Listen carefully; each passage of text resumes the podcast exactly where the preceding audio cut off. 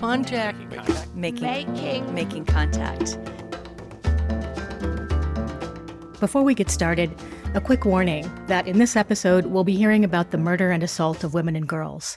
If you're not in a space to hear this right now, this might be the time to hit pause and check out another one of our episodes. Raise your hand in the Bible and raise your right hand and then repeat after me. I, Deborah Haaland, I, Deborah Haaland, do solemnly swear do solemnly swear that I will In March of 2021, Deb Haaland, a tribal citizen of the Laguna Pueblo, became the first Native American ever to occupy a U.S. cabinet position. Shortly after her confirmation, Interior Secretary Haaland created a new unit to investigate cases involving missing and murdered American Indians and Alaska Natives, and to prioritize those cases. In a press statement, Haaland said that violence against Indigenous peoples is a crisis that has been underfunded for decades. Far too often, murders and missing person cases in Indian country go unsolved and unaddressed, leaving families and communities devastated. Earlier this year, the U.S. House of Representatives voted to reauthorize the Violence Against Women Act, or VAWA. This latest version would bring a number of changes and expansions to the law. For one, it would allow tribal courts to prosecute non native people for violent crimes against women. But while VAWA awaits action in the Senate, missing and murdered Indigenous women and girls continue to face an unequal system of justice. Although the new Missing and Murdered Unit under the Department of Interior aims to provide new resources for solving cases, many tribal courts have been restricted from fully prosecuting sexual assault and domestic violence crimes committed by non native people. And neighboring courts and law enforcement frequently prioritize other cases.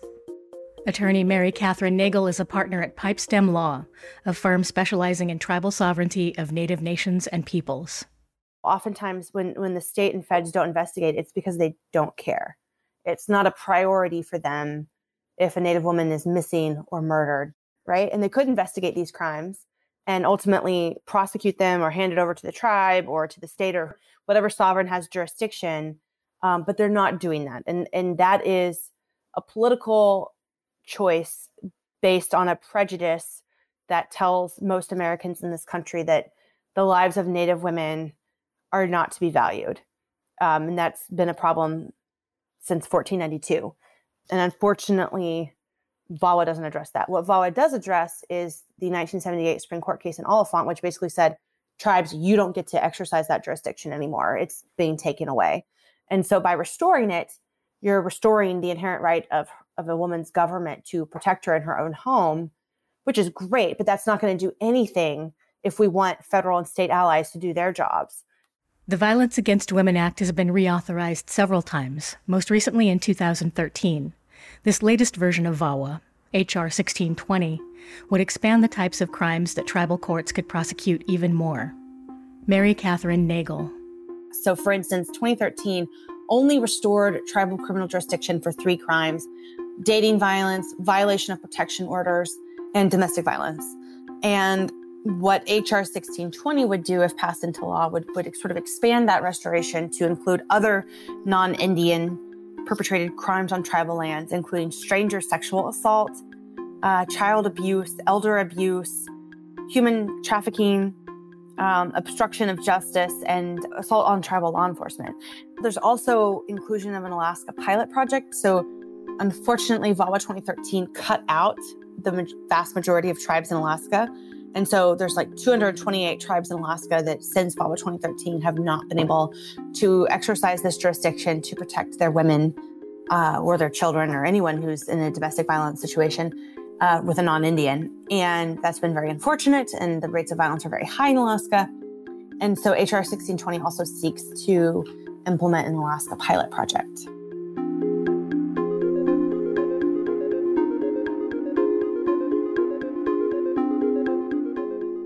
You're listening to The Many Faces of Justice Missing and Murdered Indigenous Women and Girls of North America on Making Contact. We'll hear excerpts from Justice for Indigenous Women and Girls, part of a speaker series hosted by Voice of Witness and Haymarket Books. The conversation is centered on the book How We Go Home Voices from Indigenous North America. We now turn it over to Sara Sinclair, editor of How We Go Home.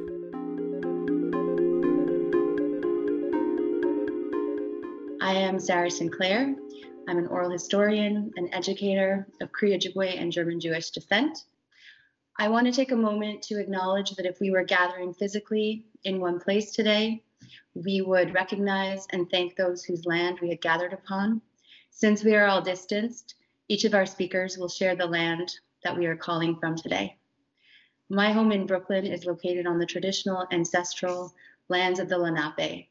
It resides on land that was cared for and called home by the Lenape people and other Native peoples from time immemorial. Over to you, Vicki. Thanks for having me. And I just want to say how much of an, an honor and humbling experience it is to be uh, sharing a space with some incredible, amazing leaders, teachers, and healers. And I do want to uh, acknowledge that I'm on the uh, traditional and unceded and unsurrendered territory of the Abenaki people. And Paula?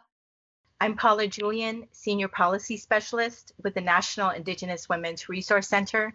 I'm Filipina, and for the last 14 years, I work from home on the La Jolla Indian Reservation in San Diego County at the land of the people of the Payom or people of the West. And Gladys. Gladys Radek. Uh, I'm on the uh, original territory of the Tsimshian. To ground our conversation in the narratives around this issue, I'd like to share a few key numbers for context. In the US, more than four in five Indigenous women have experienced violence, and more than one in two have experienced sexual violence. In Canada, Indigenous women are six times more likely to be murdered than non Indigenous women and girls. We're honored to have Gladys Radek here today, one of the narrators from How We Go Home, in the book, Gladys bravely shares her life story of growing up in Canada's foster care system, surviving violence herself, and becoming a tireless grassroots advocate for missing and murdered Indigenous women and girls following the disappearance of her own niece, Tamara Lynn Chipman, in 2005. Gladys co founded Walk for Justice, an organization created to fight for the families of Indigenous women who went missing or were found murdered across Canada. With Walk for Justice, Gladys has crossed the country seven times, and she has spoken to thousands of families whose lives have been, have been impacted by violence perpetrated against Native women and girls. And Gladys, I'm going to start by asking you if you would share a little bit about your own life experience and your journey to becoming an advocate. Yeah, it, actually began when uh, when my niece Tamara did go missing previous to her going missing, I was up in uh, her home community of Terrace, which is where I am now. But I lived here, and I was at that time, she was 18 years old, and she came to support me because I moved back up to Terrace to address a historical sexual abuse case. And I decided that I was going to charge one of my perpetrators. And when I moved up here for that year, Tamara spent a lot of time with me. She came over, she knew the court hearings were happening and and she came over just to support me, just to be with her auntie. And she came over, she spent a lot of time with me and with her dog Niner and you know, he was a Rottweiler, but they spent a lot of time with with me and my three cats at that time and my kids and uh, so she was there for my moral support through all of this. And I told her that I was only going to be in Terrace for a year and then I had to move back down to Vancouver because I had a significant other that was living in Vancouver. And I promised him that I would be back within a year after I dealt with these charges. So that's where Tamara and I spent a lot of time together. And uh, after I left, you know, I, I kept in touch with her and also, you know, with my own family, you know, and in December 2005, that's when my sister phoned me and told me that that Tamara was going to be on the news. And I thought, what for? And they told me that she had disappeared. Well, you may as well have lit a candle under my butt because I was very upset about that and uh, my cousin was going to do this walk and then i heard about a symposium that they were having in prince george.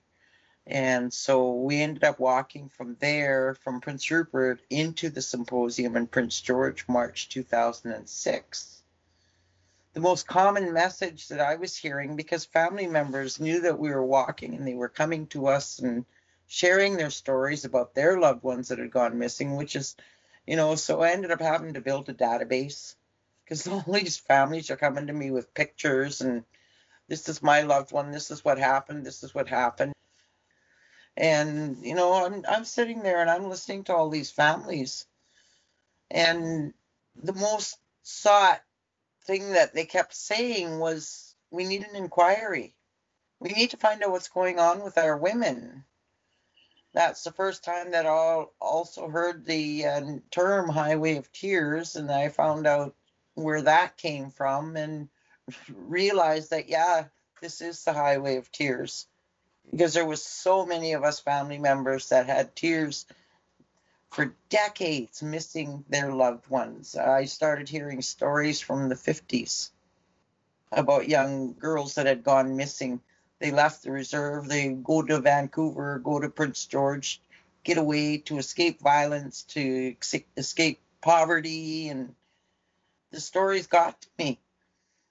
So finally, in December 2007, you know, I was really angry when I went to my brother's at Christmas time that year in Barrier. And that's when I came up with the idea. I used my cousin's walk and I, I remembered how she did it and we did it in 10 kilometer increments. And so I just kind of took that and I thought, we can do that. We can walk across the country. Mm-hmm. So I thought, well, you know what? These families have been silenced for so many years. Somebody's got to do something. And when Bernie said to me, let's not talk about it, let's do it, mm-hmm. I said, okay, let's do it. Can you tell us about what the walks have been like? I tell you, it wasn't easy. Uh, we totally relied on donations and volunteer. Uh, the majority of the, the walkers were family members who had lost loved ones. Some were fresh, some of them were really old cases. But somewhere, all of us were affected by the loss of somebody that we loved, whether it be male or female. We were all affected by the same thing.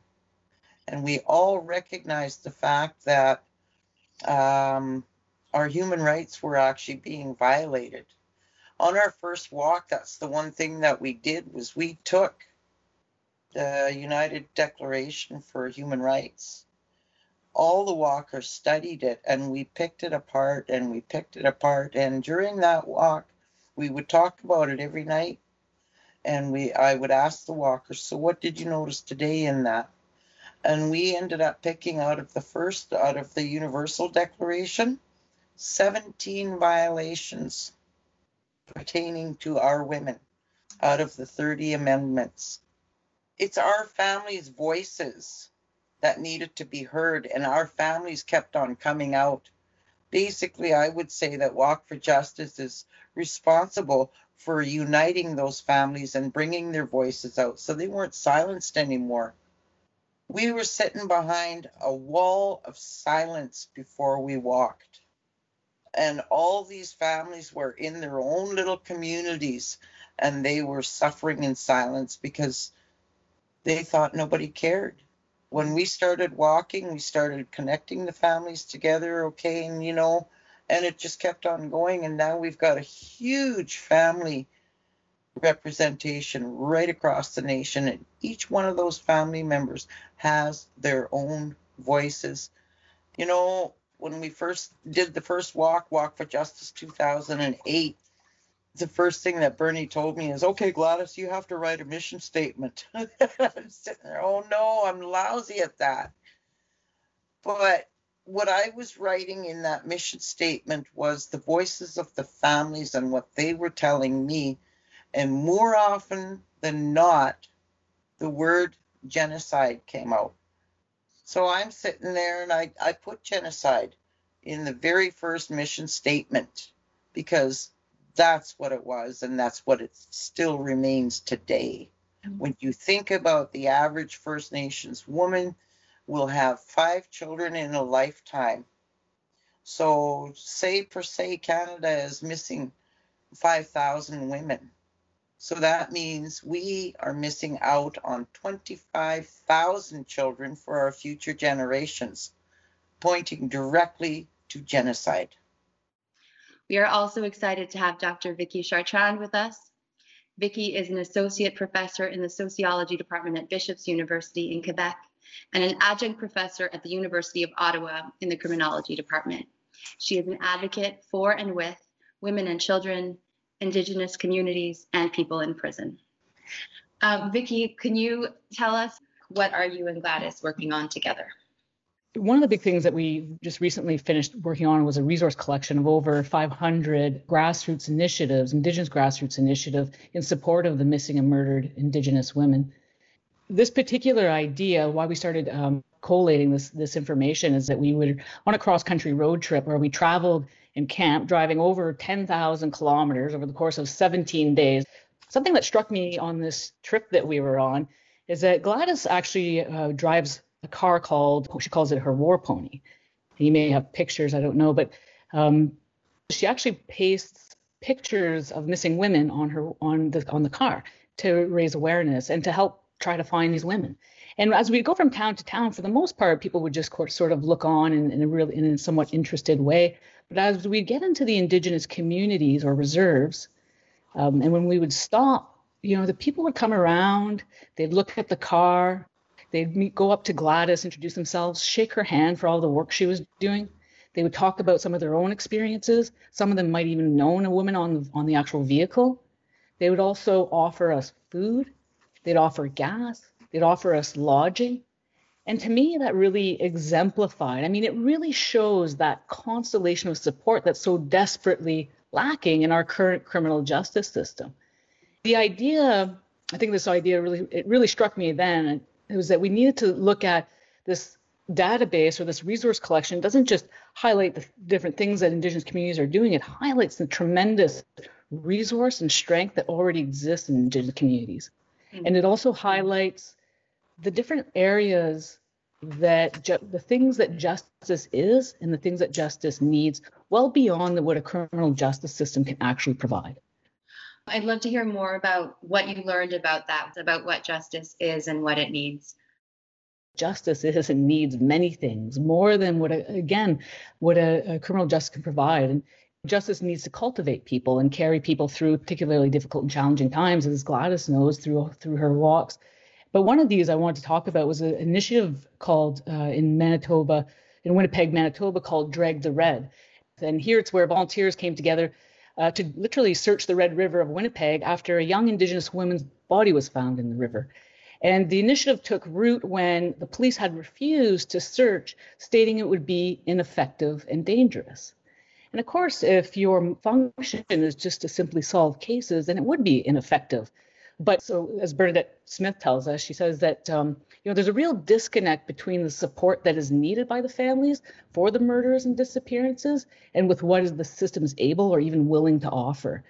So to drag the red, the family members they got together, they pooled their resources, they provided boats, financial support, you know, there was training for mapping and navigating the river. They learned how to identify bones and provide uh, research and uh, search and rescue training like it was a real combined effort. And the families, they also developed a missing persons uh, toolkit to help families navigate the media, build an investigation, log communications, interface with police, and various ways to carry out searches. So it's building up community and people through constellations of support.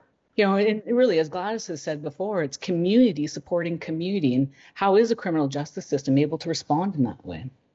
I've looked at the resource and it's amazing to see all the work that different individuals and communities are doing. Have there been any surprises along the way? Any like great aha moments for you in putting all this together? I was astounded by the magnitude of work that was being carried out. So when you look at it, because you hear a lot about it, but when you put it together collectively, it's like, wow, it's this is a critical mass of organizing that we often don't hear about, and we often you know, particularly the media and public discourse, we hear Indigenous communities talked about within a framework of damage, mm-hmm. and and I think that really challenges that stereotype or that myth that communities are organizing and working together on based on their own resources and in light of histories of colonial uh, or in current colonial traumas and violences. We also have Paula Julian with us today. Paula is the Senior Policy Specialist for the National Indigenous Women's Resource Center. She works on policy analysis and development, technical assistance and training, and partnerships to strengthen laws, policies, and responses addressing violence against American Indian, Alaska Native, and Native Hawaiian women. Um, I was hoping that we can hear a little bit about your current work at the National Indigenous Women's Resource Center. And to start, maybe you can speak a little bit about how the impact of colonization and genocide connects to this issue of violence against Indigenous women and girls. It is families and local tribal governments that are always the first and often only responders to violence against Native women. Too often, um, because of a failed government response to provide for tribal resources, um, we don't have um, law enforcement, for example, in many tribal communities. Most important from this point forward is really centering those indigenous protections um, that look at reforming non native responses to the violence and really making sure that the needs of the survivors and the families are front and center. Um, I think that inquiry that Canada uh, finally completed, that didn't happen out of the goodness of the government's heart. That happened because the families said, we need to know what is happening to our girls, our women. Um, and in the United States, it is the same. And because of those outcries, we have seen a steady change, what we call the indigenization of US laws, uh, particularly from 2005 to today. Um, you can see it, for example, in the Violence Against Women Act, um, where we created in 2005, there was a tribal title that was developed out of the tribal voices that said something needs to change. The laws have to protect our women. We are citizens of this country just like everybody else. Um, and so we have seen the gradual strengthening of protections in the Violence Against Women Act as one uh, concrete example.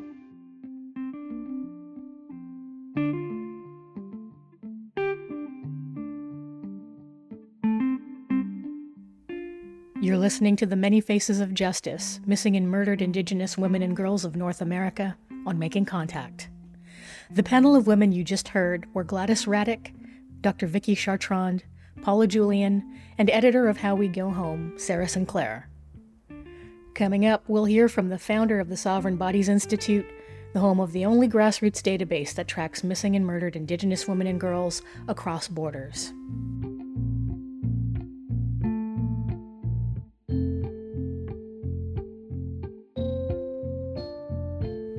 When it comes to responding to reports of missing and murdered Indigenous people and then tracking those cases, to simply say that there are discrepancies in data gathering doesn't begin to describe the problem. A report by the Urban Indian Health Institute said the U.S. Department of Justice in one year logged just 116 out of well over 5,000 reports of missing and murdered Indigenous women and girls. Annita Lucchesi is the founder and executive director of a nonprofit organization that works to correct the record. The Sovereign Bodies Institute conducts research and provides services to survivors and their families. Lucchesi explains why she started the project.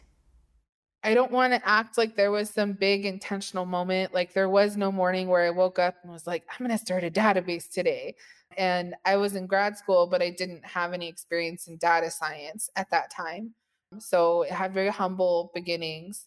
Really, I needed a good working number of cases for a different project that I was working on that MMIW was one of many issues in that project. And I was kind of naive in thinking, well, you know, there's all these news articles out there. What if I just put them all in a list and I could come up with a number that way? And now, six years later, it's become my life's work. So it was something that I kind of happened upon and got really called to do as a survivor who almost was a missing or murdered woman and as somebody who you know started working more with the families and more with grassroots advocates and just felt like this was something i was supposed to do um, i know that there's others who have started similar projects and Some organizations have maintained that data and some haven't. We're the only ones that work internationally across colonial borders. And as far as I know, we're the longest running source. And I think part of that has to do with the fact that gathering this data is, it takes a really big emotional toll. It's not for everybody.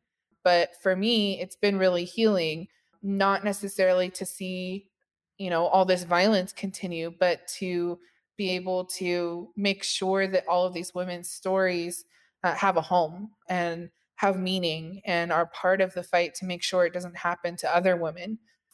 And in 2019, we officially launched um, SBI as a nonprofit and as the home for the database. And so that's still part of what we do. I look at it as kind of the bedrock foundation that inspires all of our other projects that we take on. And that database includes all Indigenous peoples, regardless of um, gender or which people they come from or which nationality may, they may have citizenship in, all Indigenous peoples throughout the Americas. Um, and we actually very recently just hired a new staff member who's um, Indigenous to the Philippines, who's um, helping us to be more inclusive of our relatives from the Pacific as well. Since the onset of the COVID 19 pandemic, Annita Lucchesi says her organization has seen more clients seeking services, and they're doing so more frequently. And some of that has to do with an increase in violence because of the pandemic. I know there's kind of a national dialogue on how quarantining has increased rates of domestic violence. Part of it is that kids who are in the system in many places, if they, for example, if they run away from a group home and then they decide they want to get off the streets and come back, they have to quarantine. And sometimes the only place for them to quarantine is in jail. And those kids are just not going to do that. And so they end up staying on the streets and are much more likely to experience violence that way. And even the families and the survivors who experienced violence before the pandemic started, quarantining has really triggered a lot of PTSD and trauma for some survivors. And that's resulted in a need for more therapy. Um, and then the economic precarity that the pandemic has created has really put a lot of families at, at a disadvantage. The Sovereign Bodies Institute has been working to get reliable data about problems like domestic violence or DV. We are actually in the process of working on a project trying to assess rates of missing and murdered Indigenous women and domestic violence fatalities, specifically in California, as kind of a case study. Um, and that's a partnership with the California Rural Indian Health Board. Part of what we were trying to do was to see, like, can we measure how much the violence has increased during this pandemic? And the sad reality is that we really can't because the data exists in so many different pockets and none of them are accessible from one place to another or report back to a central location. So it makes it really hard to try to make sense of how bad things are getting. And to be clear, we filed Freedom of Information Act requests with every county clerk in the entire state and every county sheriff and most major law enforcement agencies, and all of them either ignored us or said no. Annita Lucchesi is the founder and executive director of the Sovereign Bodies Institute. Thanks to Haymarket Books for allowing us to broadcast excerpts from their speaker series on justice for Indigenous women and girls. The Making Contact team is Sonia Green, Anita Johnson, Salima Hamirani, Sabine Blazin, and I'm Monica Lopez. Thanks for listening to Making Contact.